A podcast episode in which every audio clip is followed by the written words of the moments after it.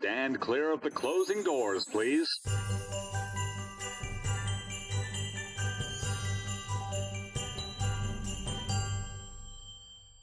Hi, welcome to the Christmas Time in the City podcast. I'm Chris. And I'm Chris. Before we get started, be sure to follow us on social media. We're Christmas Time in the City podcast on Instagram and Facebook, and at Xmas and City Pod on Twitter. Also, feel free to email any questions or comments to us at Christmastime in the City podcast at gmail.com. Stick around, or just fast forward to the end of this episode to hear about our upcoming giveaways on Facebook. So, is it called Grand Central Station or Grand Central Terminal? Both.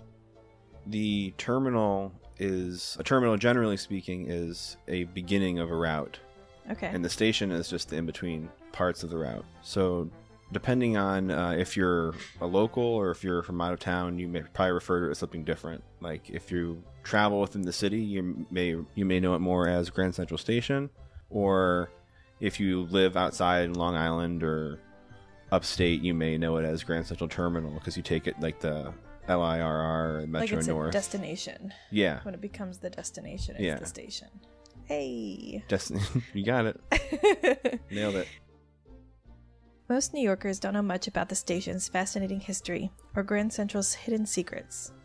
The first Grand Central Terminal was built in 1871 by shipping and railroad magnate Cornelius Vanderbilt. The original Grand Central soon became obsolete when steam locomotives were banned after a catastrophic train collision in 1902 that killed 17 and injured 38. Within months, plans were underway to demolish the existing station and build a new terminal for electric trains. The new Grand Central Terminal officially opened on February 2nd, 1913. More than 150,000 people turned out to celebrate the opening day.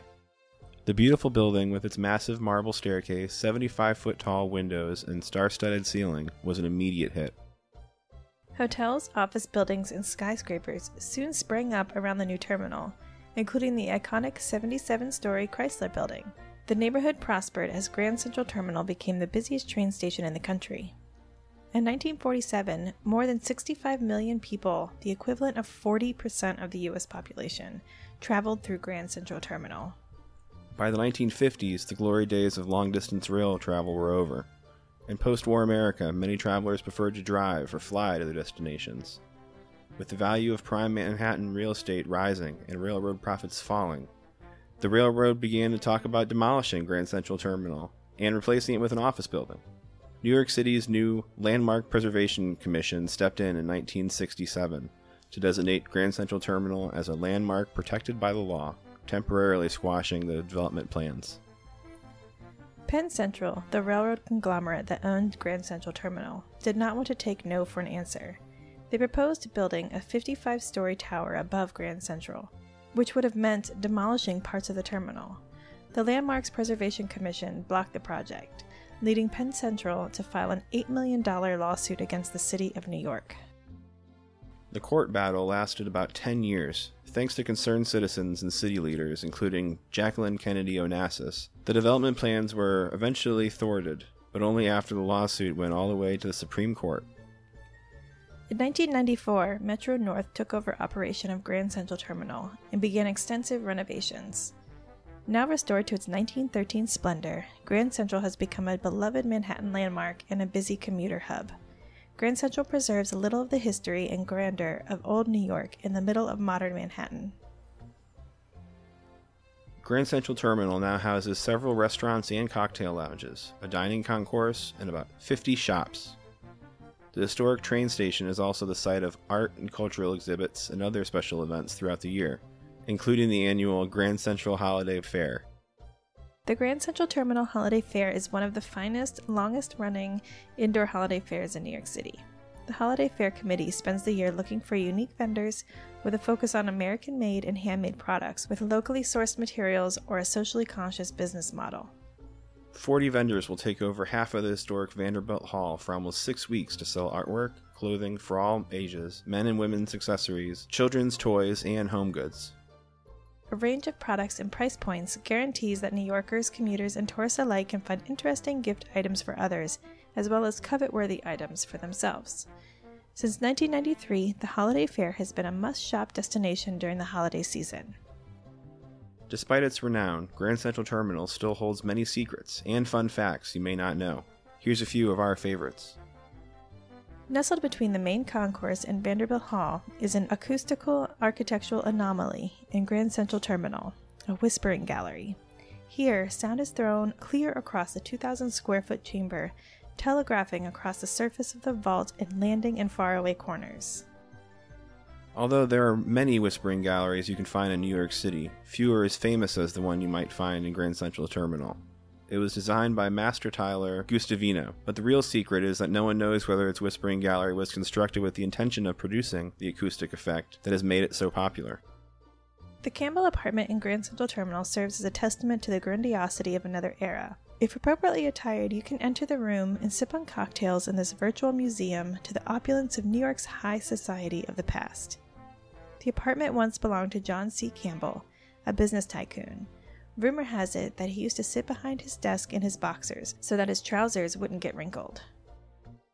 The iron eagles perched at the corners of the edifice are vestiges from Grand Central Station, the L shaped predecessor of Grand Central Terminal. They are imposing and massive, with wingspans 13 feet wide. There were at least 10 such eagles adorning the transportation hub before it was demolished to make way for the new one in 1902. Almost all of them disappeared after its destruction. Nine have been located across the state of New York. Many have been auctioned off to private estates and institutions. Some were found in backyards or as lawn ornaments, others at train stations on what was once a New York Central line. Another was found on a bluff overlooking the Hudson River. The statue Transportation on the facade of the Grand Central Terminal was designed by French sculptor Jules Félix Coutan, who refused to come to the United States to oversee the construction of his project. His reason? I fear some of your American architecture will distress me. It took the builders seven years to construct Coutan's massive sculpture of the Greek gods. It is 48 feet high and weighs 1,500 tons. Meanwhile, the clock, which is commonly said to be Tiffany's, is the largest in the world. It's 13 feet in diameter and took 12 years to restore. Grand Central Terminal's official website calls it a Tiffany, but the Tiffany Company has not confirmed or denied it, and Tiffany experts say nay. If you look up at the giant zodiac on the ceiling of the main concourse in Grand Central Terminal, you'll find a small, dark patch of brick next to Cancer, the crab. This brick reveals what the station's ceiling looked like before it was cleaned during the restoration project in 1998. What made the brick so dirty? A very common myth says the grime is actually 70% nicotine and tar, thereby providing a great anti smoking ad. However, according to the John Canning Company that restored the mural, a detailed analysis of the dirt by scientists at McCrone Associates reported that the dirt and grime did not contain any nicotine or particles that could be attributed to cigar or cigarette smoke. The cause of the sometimes two inch thick grime was the decades of air pollutants, especially cars and trucks exhaust, and the emissions soot and contaminants from industrial plants and apartment buildings, incinerators. They say it was left in the restoration deliberately as a reminder of the past. There is one track at Grand Central that sits abandoned in the middle of the busiest train terminal in the world. That is Track 61, or the Waldorf Astoria track originally built for freight and as a loading platform for a powerhouse that sat above it. This track is famously thought to have transported Franklin D. Roosevelt to hide the fact that he was wheelchair bound due to polio.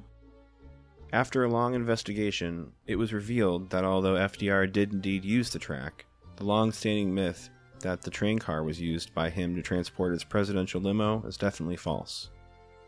A hidden room known as M42 does not appear on a single map or blueprint of Grand Central Terminal. In fact, its very existence was only acknowledged in the late 1980s, and its exact location is still classified information. This part of the basement also played an important role in World War II.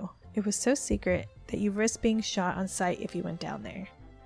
M42 houses a converter that is responsible for providing all the electricity that runs through Grand Central.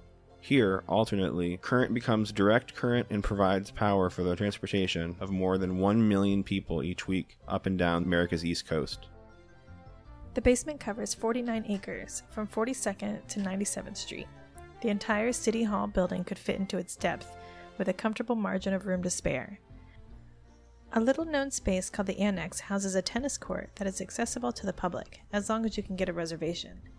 It was originally installed by Hungarian immigrant, Geza A. Gazdag, in the 1960s.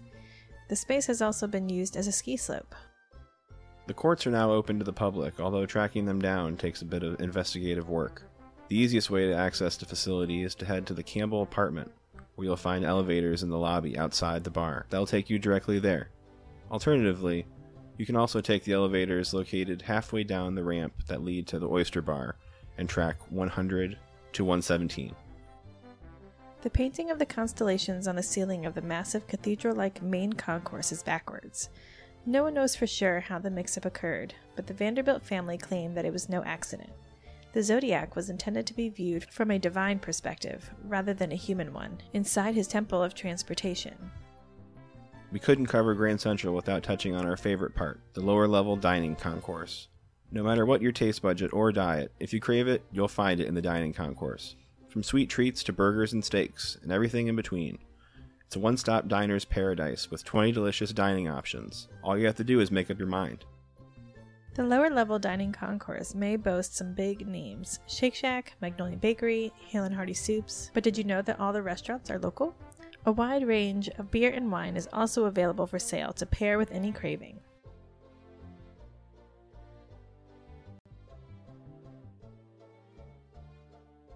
In preparation for every episode, we painstakingly scour the internet in search of news to bring to you. Let's get to it. It's time for the news. Manchester in UK signed a tourism partnership with New York City recently. A few weeks ago, this article came out about a city to city tourism collaboration agreement. It's pretty awesome. It's going to be basically sharing best practices in tourism and a partnership with Virgin Atlantic to try to get people to go back and forth between the two cities. So I think that's going to be pretty interesting because we've talked about going to Manchester. So I'm Yeah. really excited to see the ads on the subways. We've seen it with a few other partnerships that they've had. There were a couple of them, like uh, Madrid, Amsterdam. I remember seeing a lot of Amsterdam ads on the subway not that long ago. So it's the same kind of idea. Uh, Cape Town, Toronto, Tokyo, Buenos Aires, and Berlin. We have tourism partnerships with these places. So Wow. Manchester's the new We're one. bringing them in. Yeah, and I think I'm guessing it's getting people over there, but that just means you know cheap flights possibly. Cheap flights are great. Cheap flights are or great. just like a one-way flight over there. A one-way Um, flight? One way. We're not coming back. Maybe. I meant um, one no stop, non-stop flight over there. okay. But I think that's going to be pretty interesting. So that's the first article that I saw. Cool. What else do we have? One that's is pretty great. When I first read it, I thought it was funny. Then, as I read the article, I was like, "Oh, this is actually pretty kind of beautiful." but it's a guy caused Google Maps traffic jams by carrying 99 cell phones down the street. So it was like a, an art piece, you know, that he did, and he had like a wagon and he put 99 phones in it and had them all on. So basically, how Google Maps works, it thinks that all these people are there. 99 cars are in one spot at once. So on Google Maps, it was, you know, dark red saying that there was traffic. The hack also inconvenienced other drivers on Google Maps. So it rerouted them around his traffic jam, basically sometimes leaving him and his car alone on stretches of the roadway. So That's that a really good idea.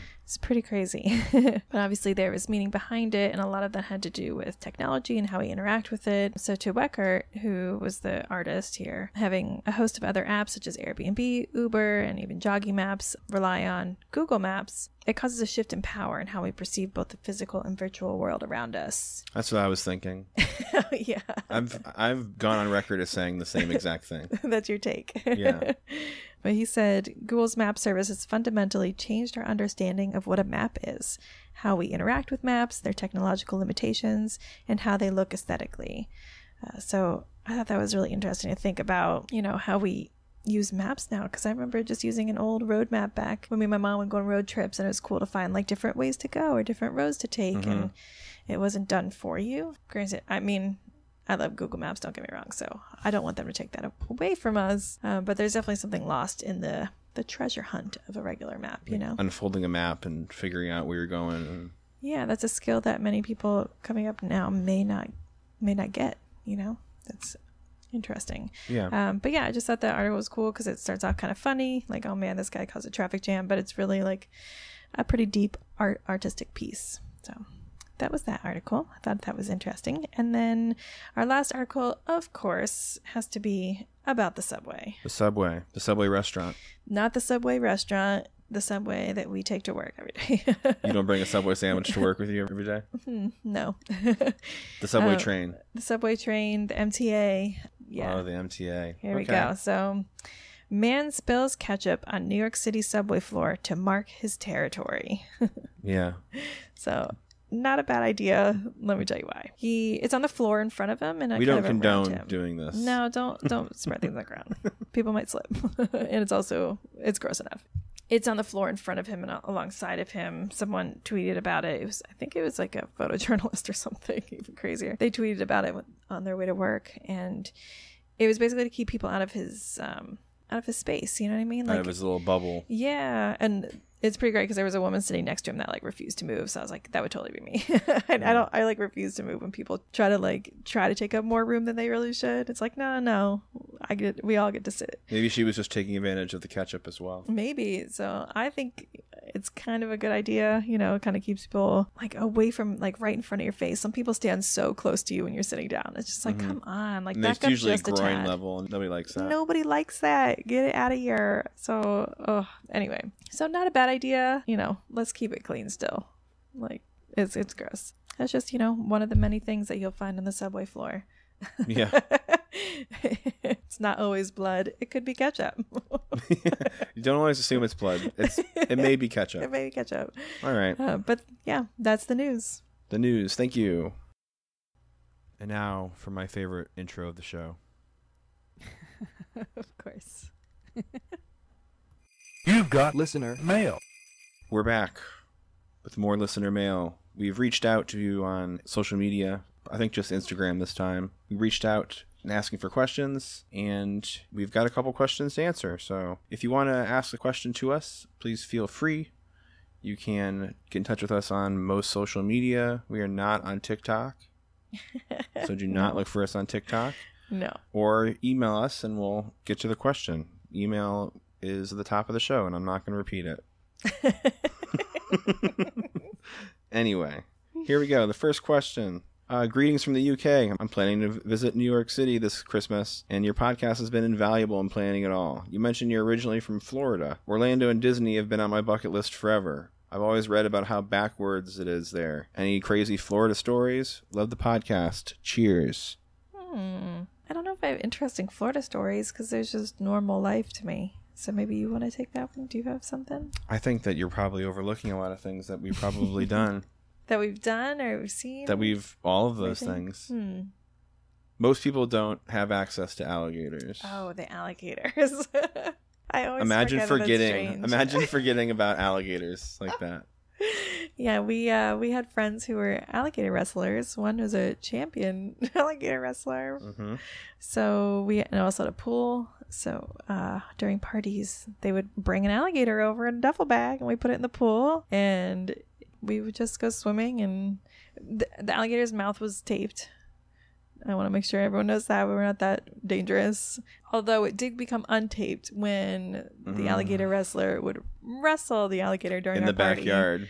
Yeah, I've- and then have other people like take pictures with it and stuff. Yeah, I've I've gotten on top of the gators before. Did you do it before with the? Yeah. You, t- you hold its mouth shut and it- hmm yeah, Um, pretty crazy. Yeah, it's pretty nuts. It's Florida, everybody. Yeah, but it was so much fun. For sure. what a crazy party. Or parties, I should say. Happened more than once for sure. Mhm. You know, flamethrowers on the party. I don't know what else Yeah, just about. more That's Flor- just one party. More odd Florida Um, stuff. Yeah. Florida is it's very secluded from the rest of the country, hmm so I feel a lot of crazy just kind of just like hangs out down there. Yeah, there's nowhere else for it to go. so it just uh, hangs out together. I mean, I obviously I'm from Florida, so I have probably better things to say about it than other people would. They just maybe not, don't seem so strange to you. Yeah, it doesn't seem as strange. There's definitely nice things about there in the Orlando area too. I really do like. And there's a lot more food and restaurants popping up in Orlando. Maybe not necessarily in the touristy areas, but closer to like downtown Orlando. Mm-hmm. North of that, I would just say don't go. Sorry. Sorry to everyone. I have family up there. It was a very positive monologue that you were giving us, and then it just turned. Don't go north of Orlando though. well, a little You'll bit see. north, but maybe uh yeah. Wow. Okay. Well, there you go. Alligators and Yeah. fireworks and flamethrowers and Mhm, all kinds mhm. of Lots nonsense. of fireworks. Okay, here's the next question. I've always wanted to see a taping of Saturday Night Live. Any tips? Uh, it's a lottery, and we know somebody who has gone like two or three times. Like, how do you get called that many times for the, for a lottery? Yeah. she's so lucky. There's a couple ways you can do it. You can either uh, do the lottery system, which I'll Mhm. talk about in a second, or you can do standby and just sit out there outside of Rockefeller time. Center and yeah, for like a day or two, depending on. Mhm. I remember we were driving, we were driving through there at one point, It was around Christmas time. and it was Paul McCartney and Paul Rudd.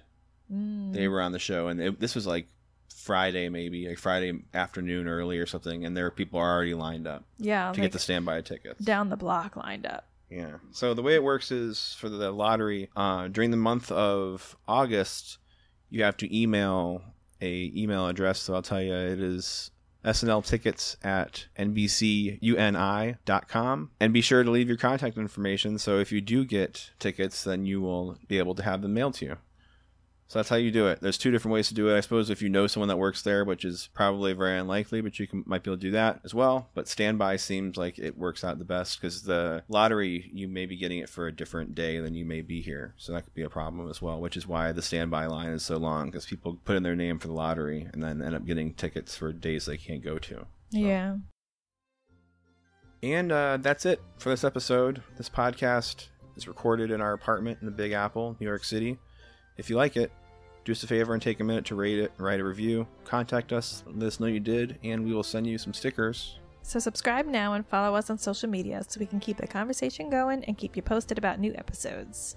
If you haven't already, take a minute to like us on Facebook. In the next month or so, we'll be having our first merch giveaway. Yay! Yep, we've got mugs, stickers, beach towels, all kinds of unnecessary merch that we're going to be giving away. Uh, and the best part is it's free, so more details will be up on Facebook in the coming weeks. Until next time, I'm Chris. And I'm Chris, and this is Christmas Time in the City.